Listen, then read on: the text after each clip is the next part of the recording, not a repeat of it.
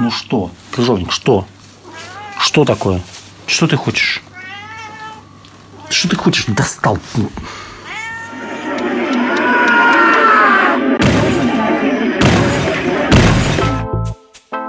Это вы сейчас услышали, как редактор нашего подкаста Алексей Пономарев делится своими непростыми отношениями с котами.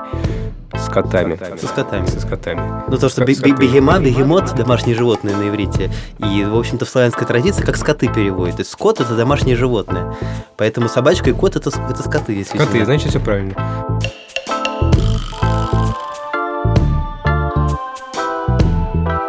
Здравствуйте, меня зовут Максим Калинин, я шеф-редактор проекта «Познание» и участник семинара «Арамейские языки. Лаборатории ненужных вещей». А я Филипп Дедко, главный редактор проекта «Розамас».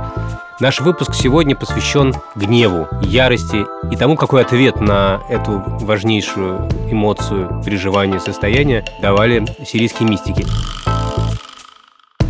В этом подкасте мы обсуждаем, как христианские мудрецы, жившие в 7-8 веке нашей эры, отвечали на вопросы, которые волнуют нас прямо сейчас. На всякий случай предупреждаем, будьте, пожалуйста, осторожны при использовании опыта сирийских мистиков в домашних условиях. И даже не ешьте траву, растущую у гробов, если уж говорить про э, Это еще что опыт. такое? Знаете, они очень любили одно житие святого, который стал грешником, а потом снова стал святым. И вот когда он, будучи святым, совершил тяжкий грех, он 10 лет прожил в гробу. Ну, реальном гробу. Ну, в смысле, это была пещера, куда складывали кости людей. И он вошел в эту пещеру, все косточки аккуратно сложил в уголке.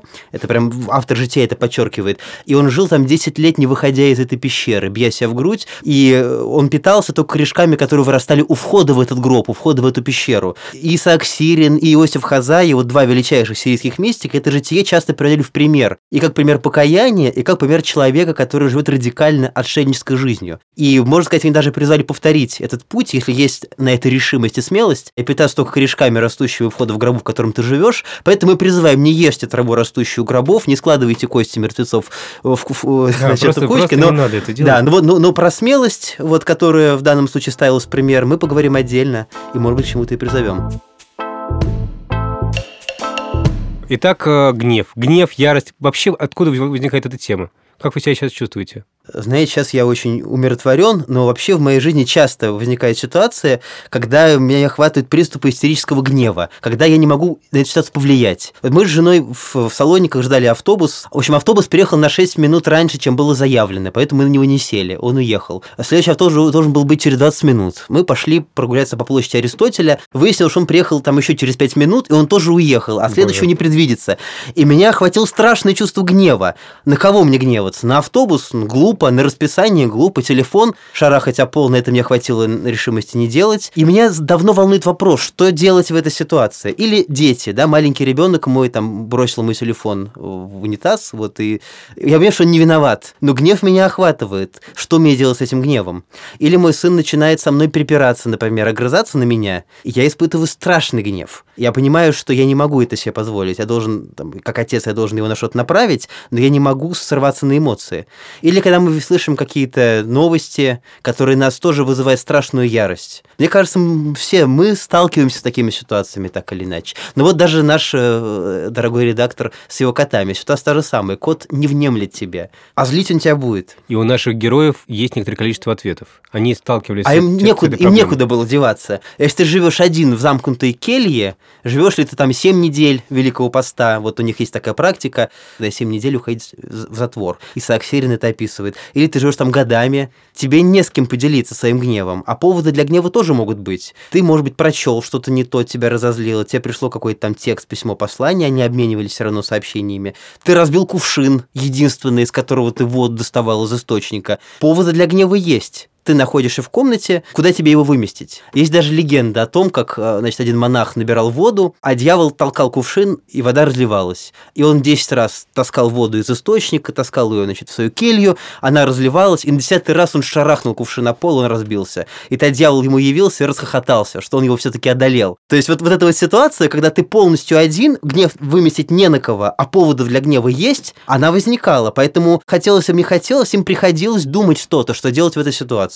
Ну и в первом подкасте мы рассказали про клопов, про мочу у двери там, и про прочие прелести взаимоотношений людей, которые живут несколько лет в узком сообществе. Опять же такая ситуация была, что делать с своим гневом. Поэтому советы у них есть.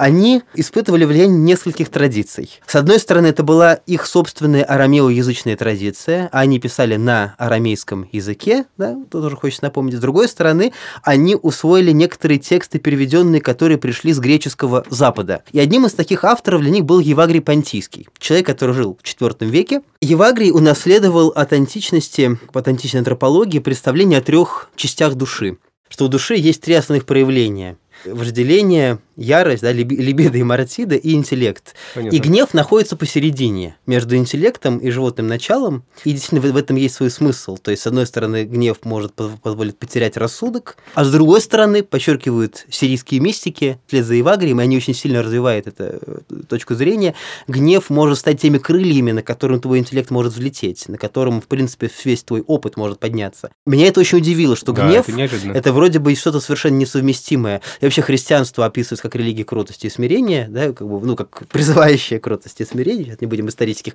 моментов пока касаться. И тут я читаю, значит, рукопись книги «Вопросов и ответов» Иосифа Хазаи. Есть такое у него громадное сочинение, котором он отвечает на разные вопросы, непонятно, то ли им сформулированные, то ли которые он получал от своих учеников. И вот он там вдруг говорит, что созерцание творения и медитации вот это происходит благодаря вожделению, что меня тоже удивило. А потом он говорит, а гнев позволяет подняться выше, на второй этаж созерцания, когда человек видит еще дальше и видит ангелов, и видит э, души всех остальных людей такими, какими они есть. Я думаю, при чем здесь гнев? И вот Иосиф Хазай говорит, что гнев – это только одна сторона. Свойство яростной части души – это аминуса, постоянство. Аминуса. Да. Ну вот слово аминь здесь, собственно, тоже связано. Э, вот, ну аминь, еврейское амен, да, вот сам корень алиф мимнун означает некую стабильность. То есть постоянство, способность довести дело до конца, способность быть стойким. Сирийские мистики связывают с тем же самым аспектом души, которому свойствен гнев истерика и обида. И вот как раз для того, чтобы приобрести это постоянство, нужно уметь контролировать свой гнев. И Иоанн Дальяцкий, яркий мистик, вот, э, старший современник Иосифа Хазаи, 8 век, он говорит, что если ты будешь всматриваться в свое сердце, ты проявишь это постоянство, то ты увидишь там Бога и всех ангелов вокруг Него. И всех ангелов ты увидишь в одном и том же месте сердца, независимо от их чина, независимо от их уровня. Очень красиво. Я, на самом деле, когда читал об этих двух этапах созерцания, я это перевел на повседневный язык э, таким образом. Что вот есть состояние влюбленности, когда люди друг другу испытывают по отношению друг к другу некий восторг, и это состояние влюбленности напоминает первый этап созерцания, да, тоже этап восторга, когда все остальные мысли уже не умещаются в твоей голове, ты думаешь только о предмете созерцания. Но в какой-то момент наступает этап, когда глубже узнаешь человека, ну и так или иначе наступает этап, когда этот восторг сходит на нет. Ну или как бы сходит на нет. Хочешь сказать, некоторые женятся, некоторые так. То есть бывает так, что люди открывают друг друга еще глубже, и они друг в друге начинают видеть то, что они видели в первый период знакомства, свидания и восторга. Они видят друг в друге целый мир, который можно познавать и познавать. А бывает так, что люди почему-то не находят силы открыть это в себе, и любовная лодка разбивается о. И вот созерцание сирийских мистиков, да, второй этап созерцания – это как раз тот этап, когда ты видишь глубже. Когда ты не просто испытываешь восторг, а ты обретаешь ангелов в глубине себя, в глубине других. Вот когда твоя влюбленность переходит в некую более глубокую форму созерцания. При этом сирийские мистики подчеркивали, что во втором созерцании невозможно находиться все время, потому что значит ты просто вот упадешь и пролежишь до своей смерти. И вот опять же, как бы ты из второго этажа возвращаешься на первый, ты опять испытываешь этот восторг по отношению к миру, потом опять поднимаешься выше. И вот мне очень нравится аналогия с человеческими отношениями, когда глубже понимая возлюбленного, можно возвращаться на первый этап и опять испытывать самый настоящий влюбленность юношеский восторг, а потом еще глубже его открывать. Мне кажется, эта аналогия применительно к двум этапам созерцания очень верная.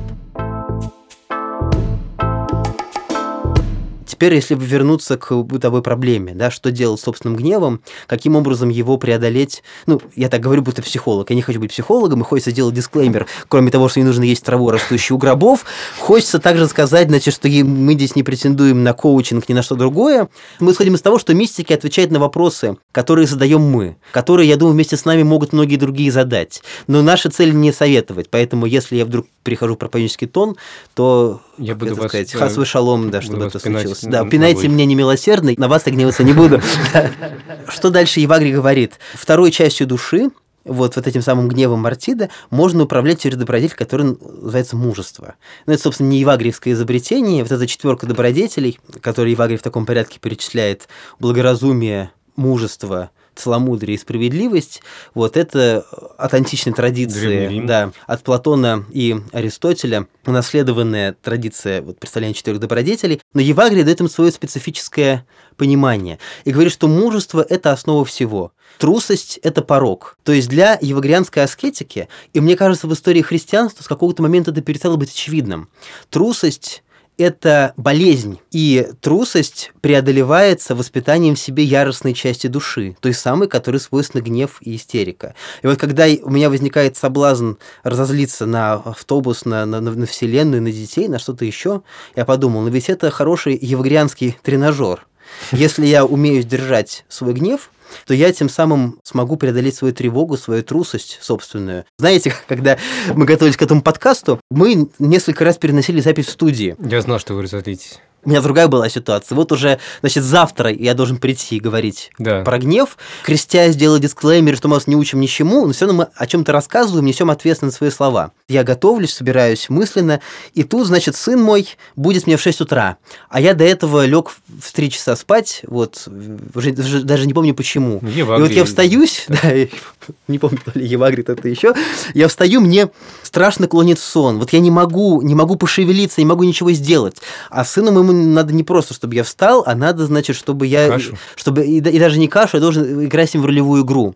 То есть я должен включать свою креативность и придумывать, значит, вот мои, значит, вот моя кисть моей руки, это на самом деле там жучок, который бегает, с ним разговаривает. Ага. Мы с ним любим играть в эту игру, там, когда, когда мы едем в метро, вместо телефона я устраиваю мою эту ролевую игру, и мы спокойно можем ехать долго. Но когда ты в 6 утра встал, и голова не, не варит, не, не получается. Жучков, да. да. И тут я, значит, прилег, воспользуясь случаем, что сын отвлекся, он говорит, папа, вставай!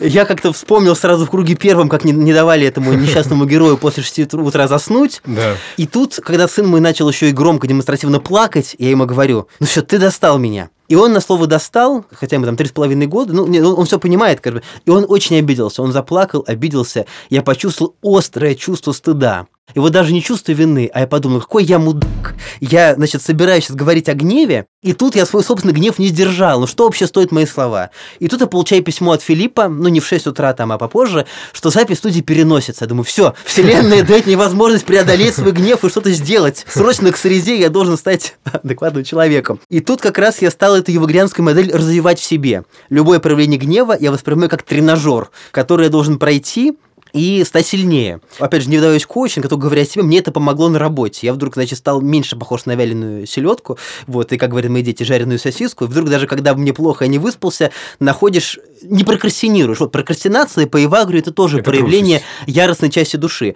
Прокрастинация это не, да, это, это нерешительность переступить. И вот по мнению мистиков, когда ты развиваешь в себе яростную часть души, не даешь себе волю гневу, это твой тренажер, когда ты перестаешь прокрастинировать. Мне это помогло. Но, значит, потом прошла неделя, я такой такой довольный, набросал, значит, план тезисов да. нашего подкаста, вот, обо всем этом с гордостью написал. И тут, значит, прихожу я уставший с работы, и сын мой говорит, я хочу показать тебе, старший сын на сей раз, показать тебе, как круто катались на роликах, идем гулять, ну, сейчас девятый час вечера, там, я готовлю детям ужин, и я устал. И я говорю, ну, ладно, да сейчас, сейчас я подумаю. Сын мой говорит, ну вот, ты как всегда, 8 часов, вечно обещаешь, не выполняешь. Я испытываю некое чувство вины, который, в общем-то, я-то вроде как говорил, как его не испытывать, и стараюсь его не испытывать, но мне обидно. Тут он начинает на меня наезжать. Я говорю, сын мой, говорю, если ты не будешь, если ты не будешь со мной спорить, то я посмотрю на твое поведение, и, может быть, мы пойдем гулять. Сын мой говорит что-то еще, и я меня начинает трясти. И, в общем, меня вот реально сотрясло, и я понял, ну, опять, значит, вроде с младшим сыном научился, с старшим не научился. Тут, по счастью, опять я получаю письмо о том, что запись переносится. И я очередной раз отрабатываю этот сценарий. С сыном веду себя предельно сдержанно. И, и здесь, опять же, по мистикам очень четкая схема. Либо ты истерик, либо ты твердый отец. Срываясь в истерику, чувствуешь слабость. Я чувствую свою слабость. Когда я начинаю работать на евагрианском тренажере, я стараюсь быть более-менее твердым отцом. И вот, в общем-то, мне эта модель сирийских мистиков кажется рабочей. То есть не стоит есть траву, растущую у гробов, Это но, раз. да, но отнестись к ситуации, когда ты хочешь разлиться на котов или на детей, и не можешь, потому что они-то ни в чем не виноваты, а куда девать этот гнев? И вот рационализировать его, отнестись к этому как к тренажеру, мне кажется, вот это повторить можно и в домашних условиях.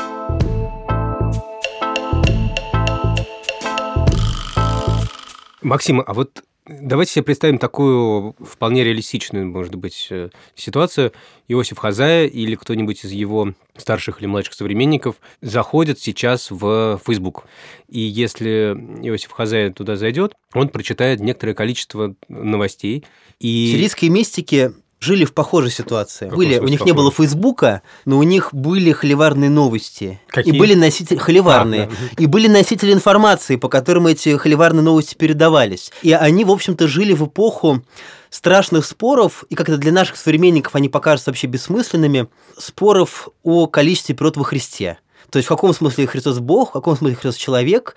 Вот спор этот выглядит очень абстрактным, но он вообще приводил к дроблению, был фактором территориального дробления империй, можно сказать. Действительно, споры во многом бессмысленные, споры о словах. Ну вот прошу прощения за мою субъективную оценку, которую я сюда привношу. Бог простит. Да. Это те же самые холивар новости вокруг Фейсбука, которым нет конца. А природа во Христе можно спорить до бесконечности. Как можно спорить до бесконечности о том, можно ли вскармливать грудью в общественных местах, можно Да. спорить до бесконечности. И спор в Фейсбуке тоже превращается вот именно в такой всплеск эмоций, который не имеет рационального выхода. И Исаак Сирин по этому поводу прямо говорит, не читай тексты о спорах между вероучениями, не читай полемические тексты. Просто выпиливайся из Фейсбука. С этой точки зрения отключайся от подписки на эти новости, условно говоря, потому что ты, тебя охватывает некий гнев, выхода которому ты не найдешь. Вот с этой точки зрения Исаак Сирин не стал бы, он точно призвал бы Facebook не читать. Это с одной стороны. Но с другой стороны, сирийский мистик заходит в Facebook Так, и читает там новость о явной несправедливости. новость об аресте Константина Котова. Суд приговорил его к четырем годам заключения за то, что он выходил на несколько акций. Ну, на самом деле, ни за что. Просто ни за что. И когда Иосиф Хазаев, вы и я видим эту новость и видим реакцию наших товарищей или знакомых, или незнакомых людей, мы читаем следующие вещи. Они... Так не может быть. Когда же это прекратится? Это чудовищно. Будьте вы прокляты. И все остальное. Я лично, когда читаю подобные новости, меня охватывает ярость, которая не имеет выхода. Меня охватывает гнев, с которым я не знаю, что делать. А Иосиф Хазаев, как он может прочитать эту новость? Что с ним происходит в этот момент? Если это мистик уровня Хазаи, он не испытывает никакого смущения, и он видит все очень ясно. Да? Он, его не охватывает чувство гнева, не охватывает его чувство ярости и истерики. Вместе с тем он видит ситуацию, которая требует реакции. Но опять, если брать Иосифа Хазаю, то я бы ситуацию так представил себе, что он как церковный, ну не то чтобы иерарх, но он был раббаном, он был настоятелем двух монастырей и был Раббан. наставником монахов. Да, это был термин раббан, то есть наш учитель буквально. Очень похоже на еврейскую традицию Да, тоже. То есть раби. там раби, да, очень похоже в этом плане эти традиции, да. Он написал бы послание. То есть я представляю себе, что он мог бы написать послание католикосу, который очень хорошо дружил с халифом Аль-Махди, например, и просил бы его заступиться за этого человека. То есть Католикосу конкретно- это Католикос это патриарх Церкви Востока. Мы видели действительно подобные вещи, хотя вообще это время было тяжелое. Если почитать хронику Зукнин, ну, хроники монастыря Зукнин, написанную полуграмотным завхозом, за счет того, что он был полуграмотным, и за счет того, что он был завхозом, она исключительно ценна.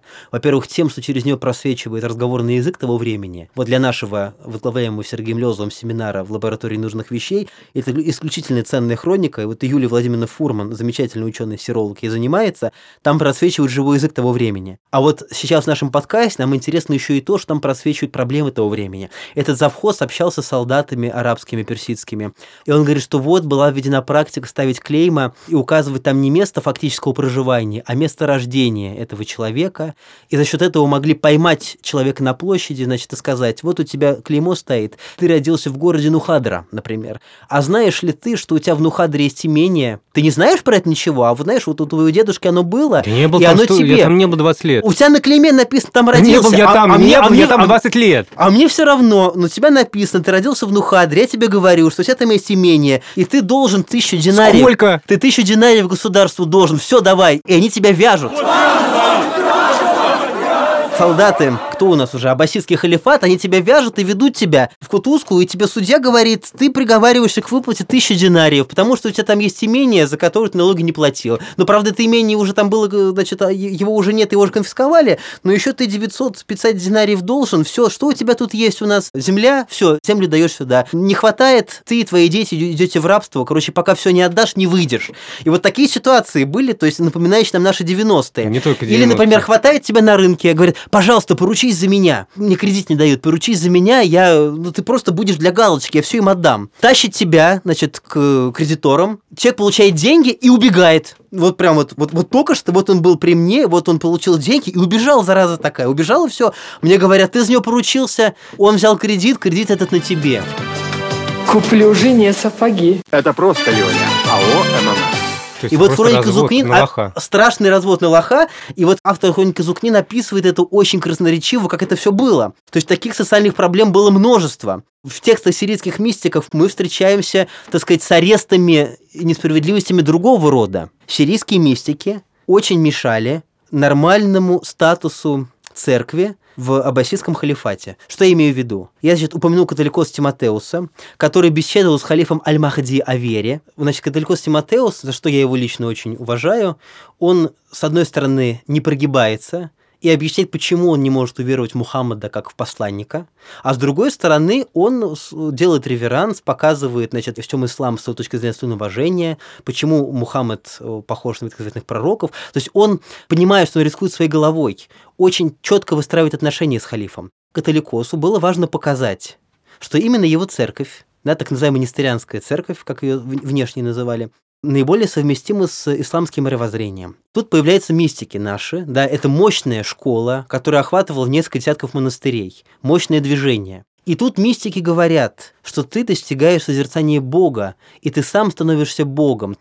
Что это такое? Эти люди, они мешают нам Да. выстраивать диалог с властью. Да, это подстава. Эти люди нас подставляют, считает католикос Тимотеус. Их нужно либо, чтобы они отказались от своих слов, либо нужно их отлучить от церкви, то есть передать их церковному наказанию. И, собственно, Иосиф Хазая и Андальяцкий, два наших героя сегодняшних, и не только сегодняшних, а также более ранний автор Иоанн Помейский, были преданы анафеме, видимо, уже посмертно. Ну, Иосиф Хазай, может быть, и при жизни. А их тексты должны были изыматься из монастырей. Пример репрессий, которым подвергается человек, что его отлучают, его книги изымаются из монастырских библиотек. То есть ты знаешь, что тебя не будут читать. Не будет памяти. Это довольно сильная репрессия. То есть, если угодно, наши мистики были, ну не то чтобы диссидентами. Они, во всяком случае, не ставили себе цели быть диссидентами, но они оказались диссидентами, которых подвергали преследованиям.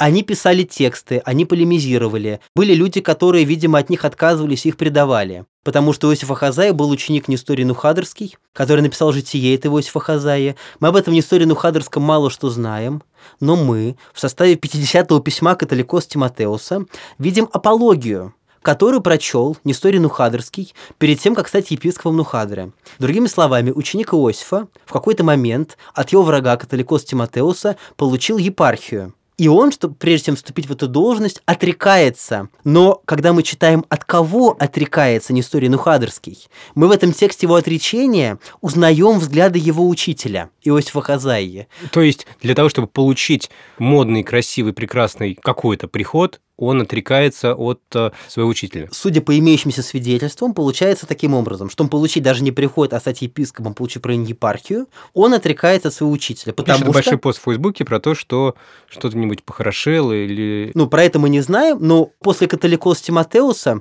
после его смерти, пришел патриарх Ишо Барнун, ну, Ишо Барнун буквально Иисус Новин, по имени библейского персонажа, который был как раз последователем Иосифа Хазаи, и он все эти анафемы снял. То, как всегда бывает, после периода репрессий приходит другой период. Может быть, Несторий в этот момент почувствовал свободу и стал говорить, да-да-да, я учитель, я, я Я ученик ученик. Иосифа Хазаи, да-да-да, я носитель традиции. Может быть, все было как-то иначе. Но вот у нас сохранилось два текста, где он свидетельствует верность, и где он отрекается от него.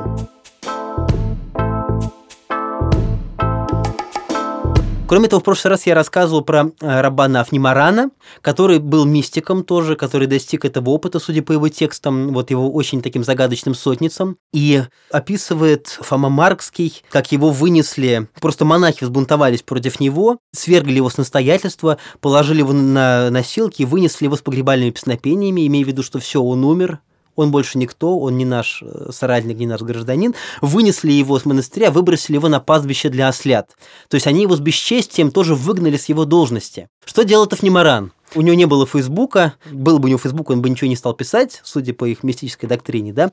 Он ничего по этому поводу не пишет. Но он пошел и основал новые монастыри, и от этих монастырей еще сильнее его учение стало распространяться. Вот это пример действия. То есть он просто собирает братьев, основывает новый монастырь. Иоанн Дальяцкий, когда он уже от старости не мог жить в отшельничестве, он возвращается к ученикам, и он тоже, уже будучи пожилым человеком, он поднимает монастырь, да, который был практически заброшенным. То есть сирийские мистики для меня это призыв к действию. Когда он живет в келье, он умирает для мира, как бы он подчеркивает, что они умирают для мира и ни с кем не общаются, ни на что не реагируют, ни на политические события, ни на личные, ни на что, ни на какое оскорбление не несет ни себе, ни другому. Но когда жизнь этих мистиков выбрасывала из их келей, они показывали пример того, что нужно действовать. И просто действовали и меняли реальность теми способами, какими они могли это сделать.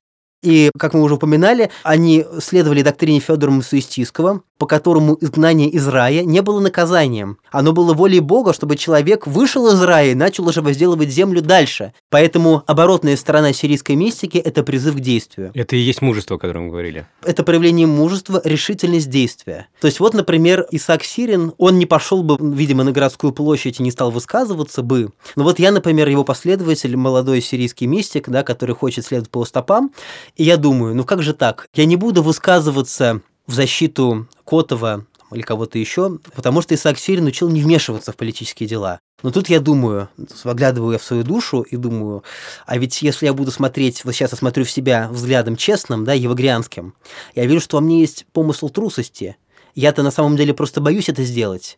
И ссылаюсь на опыт Исаака Сирина. Нет, я так делать не могу. Сирийские мистики, следуя за Евагрием, требовали мужества.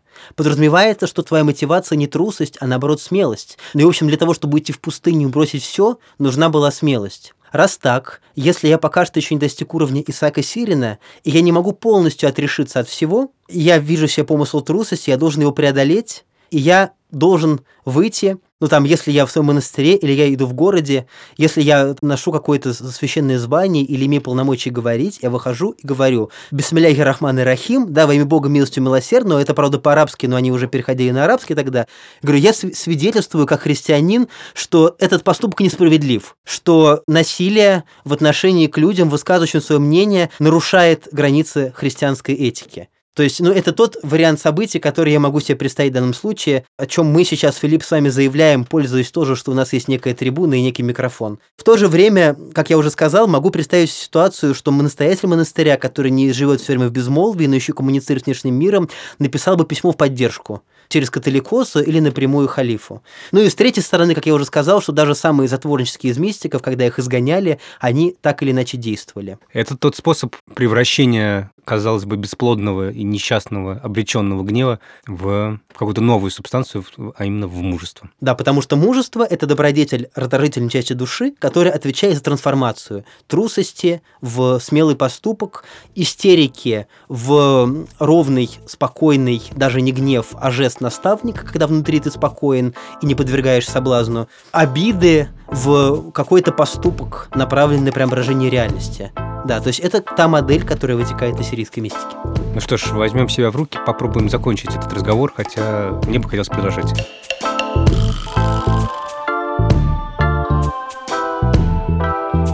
О чем поговорим в следующий раз? Ну, мы уже решили, что будем говорить о проблеме несправедливости и зла. Как они объясняли наличие зла в мире, при том, что Бог есть любовь. Да. Вот. Я попробую за это время смастерить свой маленький евагрийский тренажер, как вы его называете. Евагрианский, да. Евагрианский, да. И расскажу, получилось ли это. До скорого, спасибо. Спасибо большое. До свидания. Вы слушали подкаст «Отвечают сирийские мистики».